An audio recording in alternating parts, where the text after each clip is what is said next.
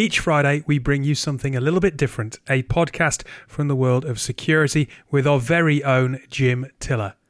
This is Security Bytes. GRC is such a spaghetti bowl because it's this acronym that when you break it down, it's three little words, but it means 10, 12 different things. There's so many moving parts when in reality, at the end of the day, GRC is this big cohesive beast that if everybody isn't moving in the right direction and at the same speed, then it starts to tip in the wrong direction.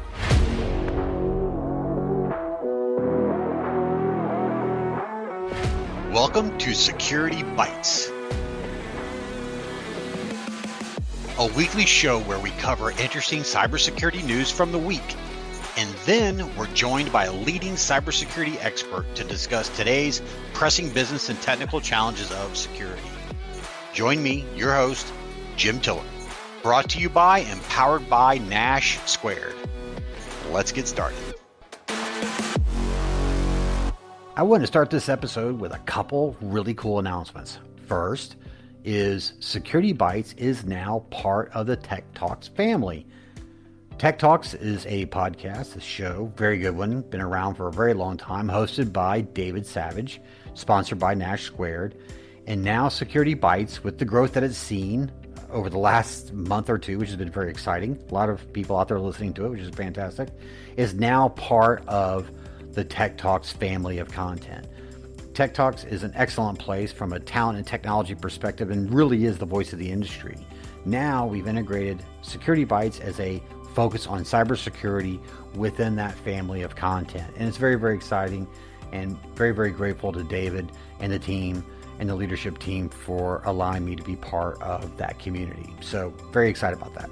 The second thing, which I'm very excited about, is Nash Squared is sponsoring a worldwide Women in Cybersecurity Capture the Flag event. The event starts on November 15th, 2022, this year, goes for 24 hours, and at the end of the event, we're going to have a live discussion. It's going to be introduced by our CEO, Bev White. It's going to be hosted by David Savage. And we're going to have a panel of speakers. Yours truly is going to be there with three guests, women in cyber, coming from different aspects of the cyber industry. Very excited to have them part of it. And we're going to talk about women in cyber. What are the challenges? What are the barriers? What are the opportunities? Why it's so important? And then we're going to sort of broaden that discussion to say, what does it mean to bring more people into cyber in general? So, very, very excited. If you're interested in the Capture the Flag event, look for some registration stuff coming up on websites and announcements on such things like LinkedIn and Twitter. We'll talk more about it on podcasts. Also, uh, definitely be, join that and also definitely sign up to attend the live event uh, on Wednesday, November 16th. I believe it's at 3 o'clock p.m. on UK time. So, very much looking forward to that.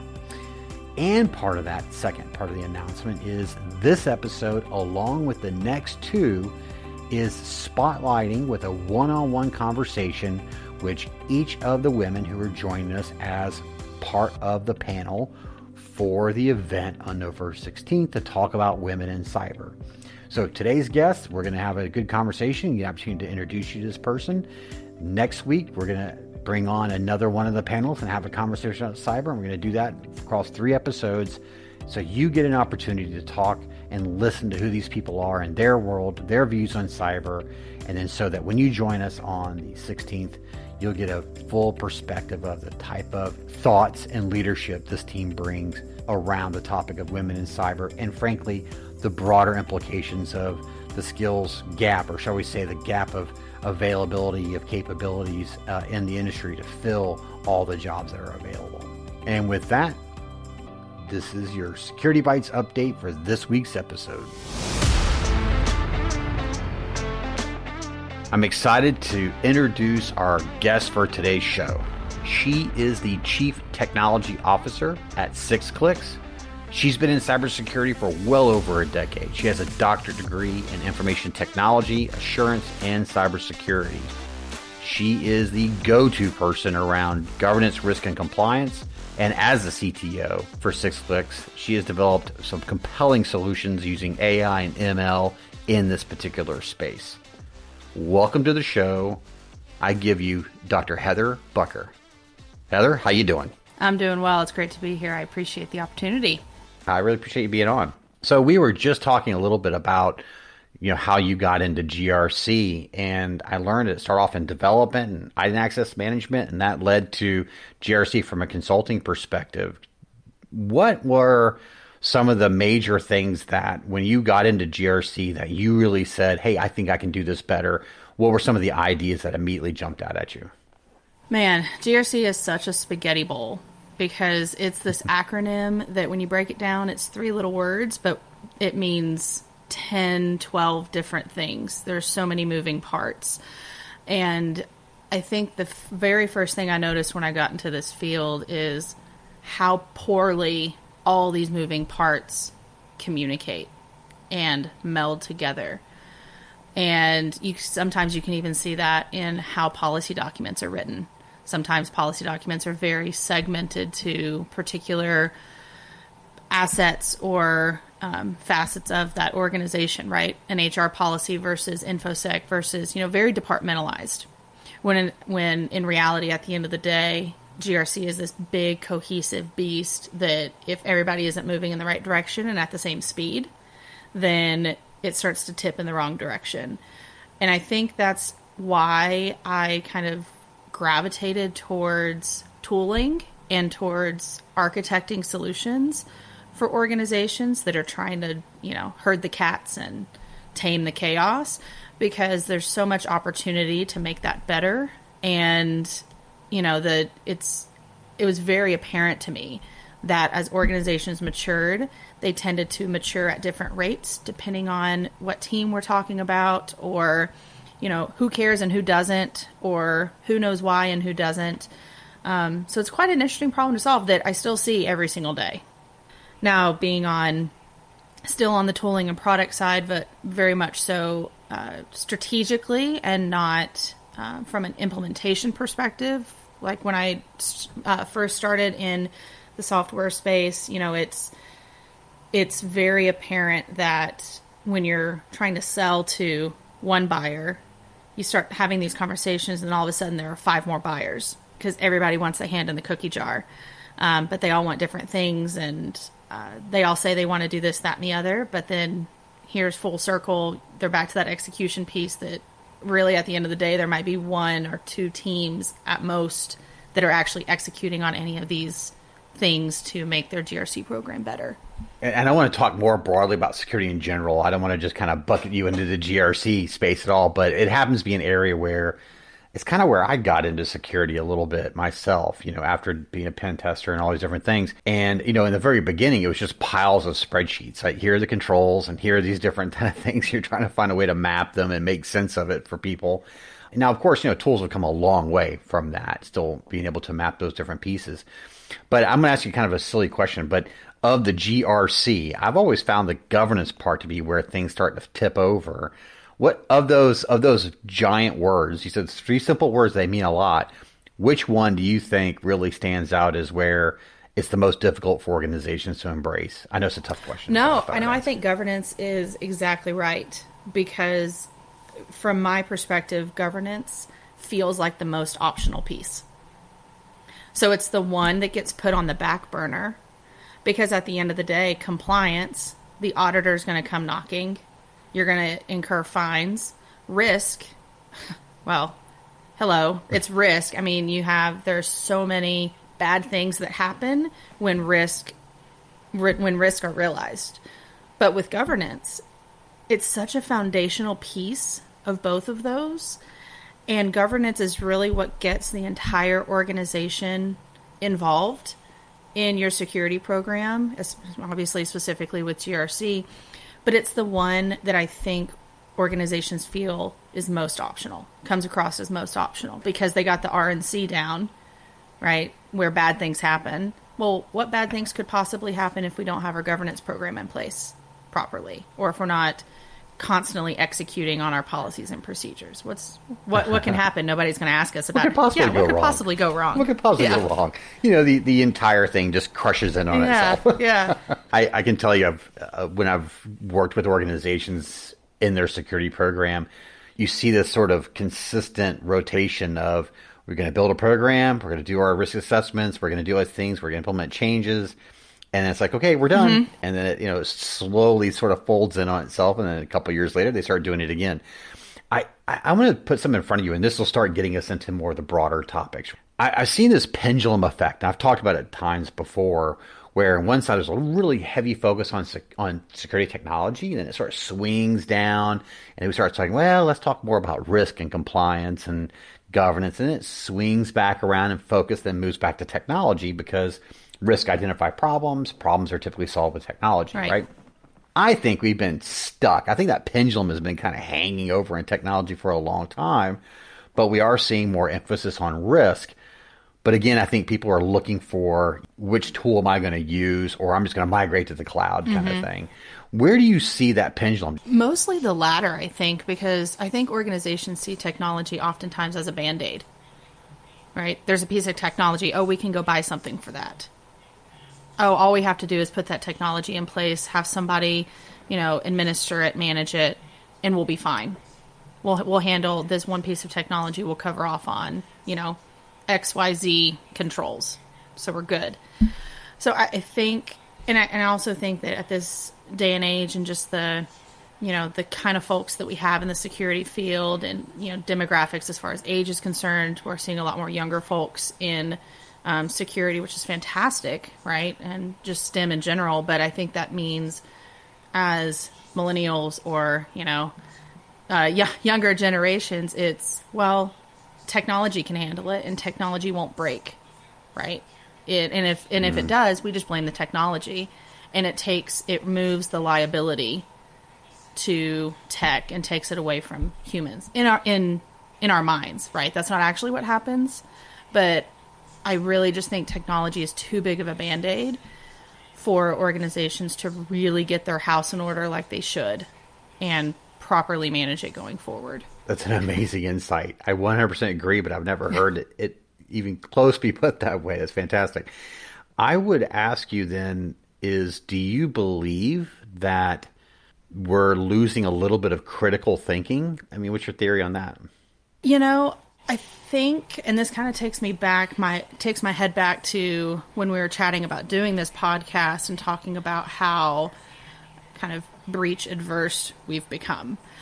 I think with the flood of personnel that we're seeing leaving the career field, uh, generally speaking, it's the the more mature in the field that are fed up with the field, right? At least that's been my experience, and I think that that is the bigger problem than the tolling, perhaps that we're losing. Mm.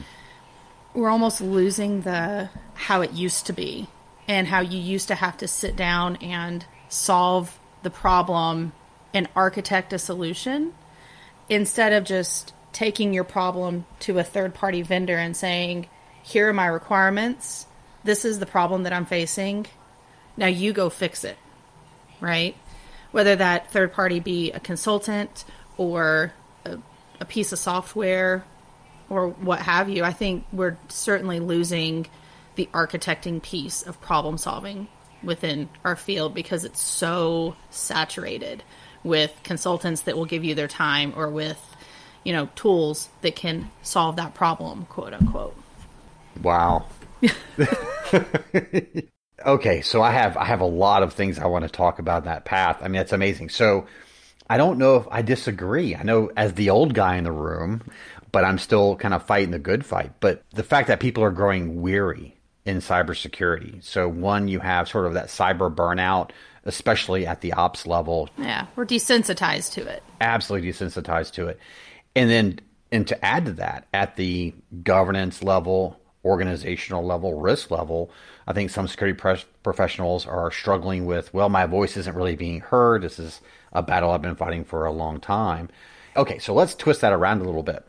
Do you believe the introduction of cloud and all that that means is the consolidation of security and therefore the, the, that people are just kind of throwing into the cloud to, as the ultimate technology solution to all their problems? I think there's certainly an element of that. I mean, think about like an ISO 27001 certification.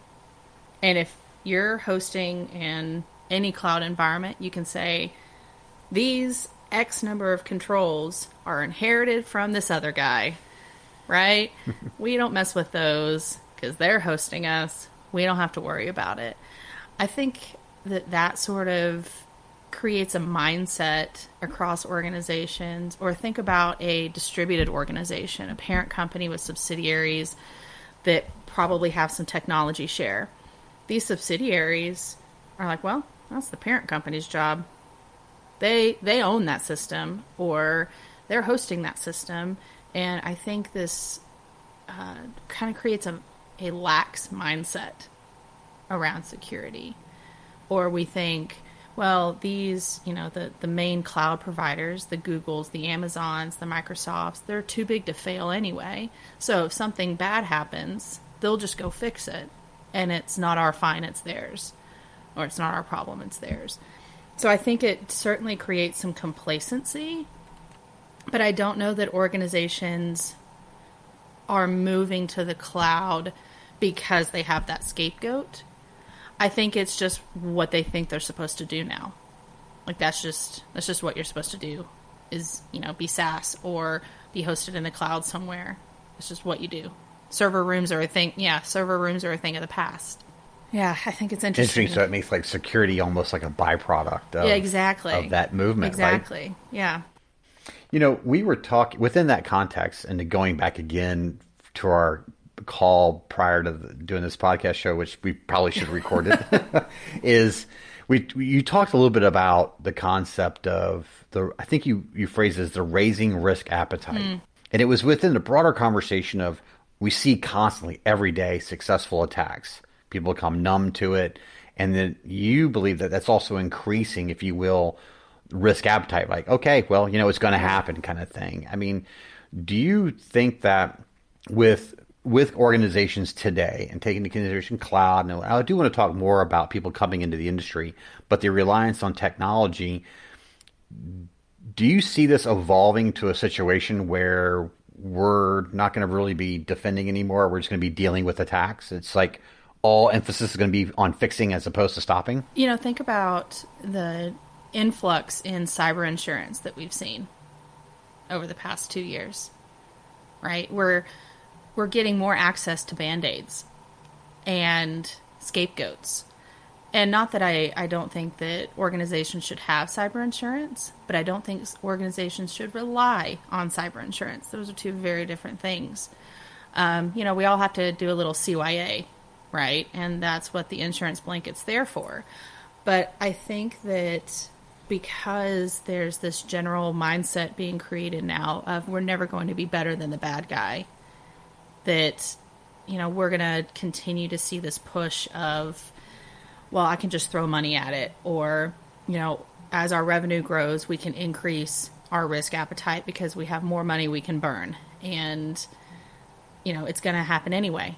These breaches these attacks these you know the the employee is going to click the link in the email because they didn't know any better no matter how many times we put them through security awareness training. So let's just accept the consequences of that and you know call our insurance agent make sure we're well covered or whatever it may be. And i think that we're kind of fostering that environment for ourselves a little bit in how we're approaching security. And when i first got into security it felt very much more proactive than the reactive nature that we're seeing now. Um, and i think this is the example that i used when we were chatting previously, think about, you know, the Equifax breach in 17. We're all still using Equifax, you know, and it was a massive breach. They incurred massive fines, massive data, you know, data loss and everything bad, everything that could have gone wrong went wrong. They're still in business. So clearly, it's events like that and SolarWinds and all of these just stacking on top of each other that we're kind of just sitting and waiting. You know, well, when's it going to happen again? Instead of trying to be as preventative as we should be. You know, and not to make it too esoteric or ethereal, you know who the real losers were in that were individuals. eight times the number of humans on the planet is the number of records that have been stolen in the last five, seven years, I think, in total, when you look at all breaches combined. So that means, you know, at a minimum, my data is out there two or three times over. Uh, you look at, you know, Equifax all the way through to the LinkedIn stuff that happened a couple right. times, or Target. Just pick your pick your poison. Literally anyone. Yeah. Yeah, exactly. So when you look at these sort of know your customer things that have become the basis for attacking Bitcoin chains, all that kind of stuff, there's just so much information out there. So the individual is the one to suffer, and it's really interesting. You you bring up Equifax uh, like this again because immediately what comes to mind is the T-Mobile fines that just just went yep. down, which included 150 million dollars just spend improving their security. It's kind of interesting. Like, hey, you're in trouble, and your fine is to spend more in security. Yeah. It just seems so crazy to me. But so we just keep falling back on all these mechanisms. But you're right. I mean, Equifax just trucks right along. Yeah.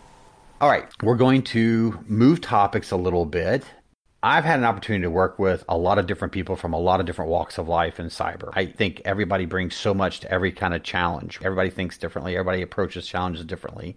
And I've always been focused on collaboration. I was born in the world of collaboration. But I take a step back, and especially now working for the company I do, Nash Squared, we're very much focused on equality, is I really start thinking more and more about women in cyber. And I know people like yourself, successful professionals, that are just killing it. You're a CTO and a doctor, you know, and you're and you're leading security, and you still have your whole career ahead of you. You know, so you're doing an amazing job. But what what are some things that we can do better as an industry? How do we begin to attract? Because there's some amazing talent that we're not tapping to as an industry, and that, frankly, maybe that's the problem right? Maybe that's how we do fix security right. as making it more effective, is bringing more people and more diversity to the table. So I don't want to put you on the spot, but I, I just wanted to ask you to get your opinion. You know, I think that security is really intimidating, um, and I don't know that it's a it's necessarily a gender versus gender situation. It's more of like, for example, I had no idea when I was in college and I was, you know, going through a computer science and computer engineering program and getting my master's doing all these things, I had no idea that I was going to end up in cyber. I didn't I didn't even know what it meant at that point to be in cybersecurity. It's not like I had this lifelong dream of, you know, fighting bad guys in the cyberspace. But I think awareness is a major problem but I also think that we do a bad job of describing what cyber is to young people. I think that security, well, cybersecurity is, you know, there's so many different, so many different things that that could mean. And I don't think we do a great job of breaking that down into, okay, this is what that would look like, right? If you're a doctor, you're a neurologist, we all know what that means. If you're in the cybersecurity space and we're talking all this alphabet soup, GRC and IAM and blah, blah, blah, or if you're a pen tester, if you're in IT, we don't really define that to young people to get them on a path of this could be interesting to you. Come join us. Right. And so I think there's another level of awareness that we need to do a better job of as the professionals on the other side of that now to get young people just in general involved. Um, I, I just think there's a, a big missing piece there that we need to hone in on. I've never thought of it from that perspective, and I and as you were talking, I think what what have I done in my past, and I feel really sad to say that I I think my biggest pitch to young people is it's interesting and it's always changing. Yeah, no two days are the same. Whoopie doo. Yeah, yeah. I mean, which is all true. That's all, and that's why I enjoy this space so much because I wake up, I have no idea what my day is going to look like. Right? I'm all no two problems are the same. Even you know, no two solutions to the same use case are the same, and I think that all makes it very interesting. But to be able to process solutions to cyber or security problems requires a different perspective than just oh you're you know there's no monotony. You know there has to be you know I, I find that engineers do really well in this space because their brain works in solutions. Or um, you know, someone who loves to sit down and do a really complicated puzzle that's all the same color would probably do well in security because they have patience they um, can notice patterns and find solutions to problems et cetera and so forth. Like there are just some indicative things that i think we need to point out more to young people than probably the way that we do it now. 100% agree. I I, have always thought in terms of how do we find representatives and what I like to call ambassadors, you know, frankly, like yourself. I mean, your success and other young women can look and say, wow, you know, look what's possible.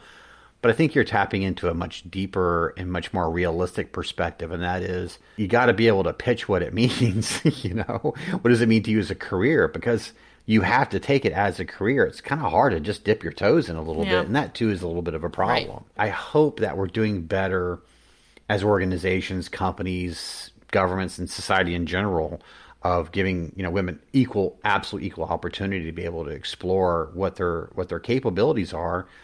But I think importantly, like you said, it's about how do you define it, and the fact that you I won't say stumbled into it, but you didn't start your journey on that no. path. No, I actually, I actually had no idea.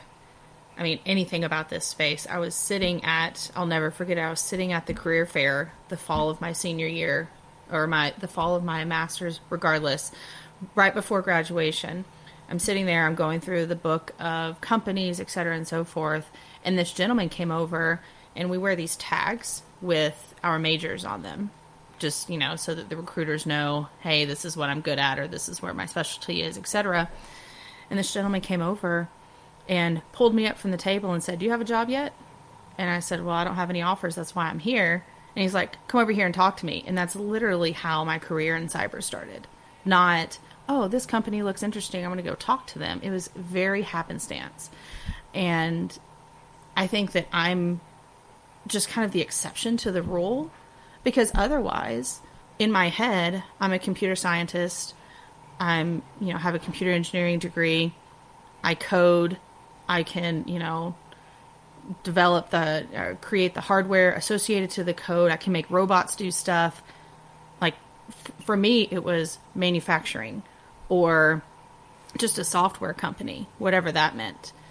But really what that translated to is i i think a certain way I solve problems in a certain way. I get to solutions with a very defined process because of how my brain works. And all of that made me fit well into the cyberspace. So that's why I've never left because I'm kind of checking all of my boxes and, you know, doing it a bit proficiently and, and, and I find it enjoyable. But if you would have told me 10 years ago, 15 years ago, when I was still going through school, that this is what I would be doing, I, I would look at you like you had five heads. Like, I don't know what that even means. What is GRC? you know? so I think that's, I, I think that's a major problem. And to your point, you can't just get into cyber and get out, right? I mean, you could, but it's quite unlikely. And I always describe my career background as a spaghetti bowl like I've done all of these various things and touched all of these different places of cyber, but I've still stayed in the cybersecurity bowl.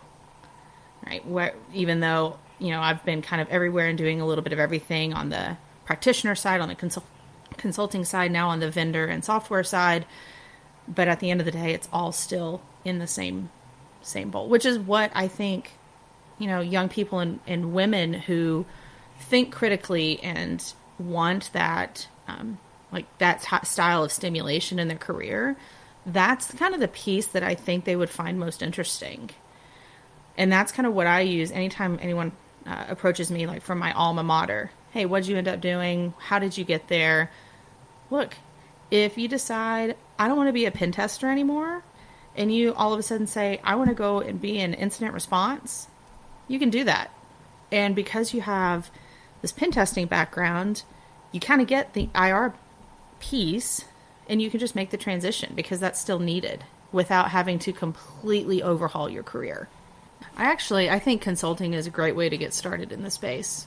It's a fantastic way because you get so much exposure to so many different opportunities within the space, so many different types of organizations. I mean, you could go do consulting and simply decide that you hate it and you want to be a practitioner, but because you've been exposed to all of these different industry verticals and all of these different use cases and offerings within those verticals, now you know, okay, I want to be a practitioner of X in vertical A, right? And it's a really nice way to dip your toe in without overcommitting to something that's might still be a little bit unknown. I can think of times when, as a consultant, I would kind of gravitate to different sort of interesting components. Whether it was a customer need, I got drawn into a team, you know, that was needed focus. But it does kind of help build skills, and skill over time is build knowledge, and over time that creates more wisdom and allows you to kind of be more flexible and things that nature. I, I do think that what I hear a lot is people want to progress through their career, not just from capability, but also how they, you know, work through and become, you know, senior executives like yourself. And I think we just need to do a better job of expressing that. Absolutely. Wow. I need to have you on again because there's so many more things that I do want to talk to you about. It's been amazing, absolutely amazing having you on. I'm so glad you took time out of your day to join. I really do. Appreciate that. It's always a pleasure. Again, thank you so very much for being on. It was wonderful having you. And thank you to everybody for listening. Please make sure you join us next time on Security Bytes.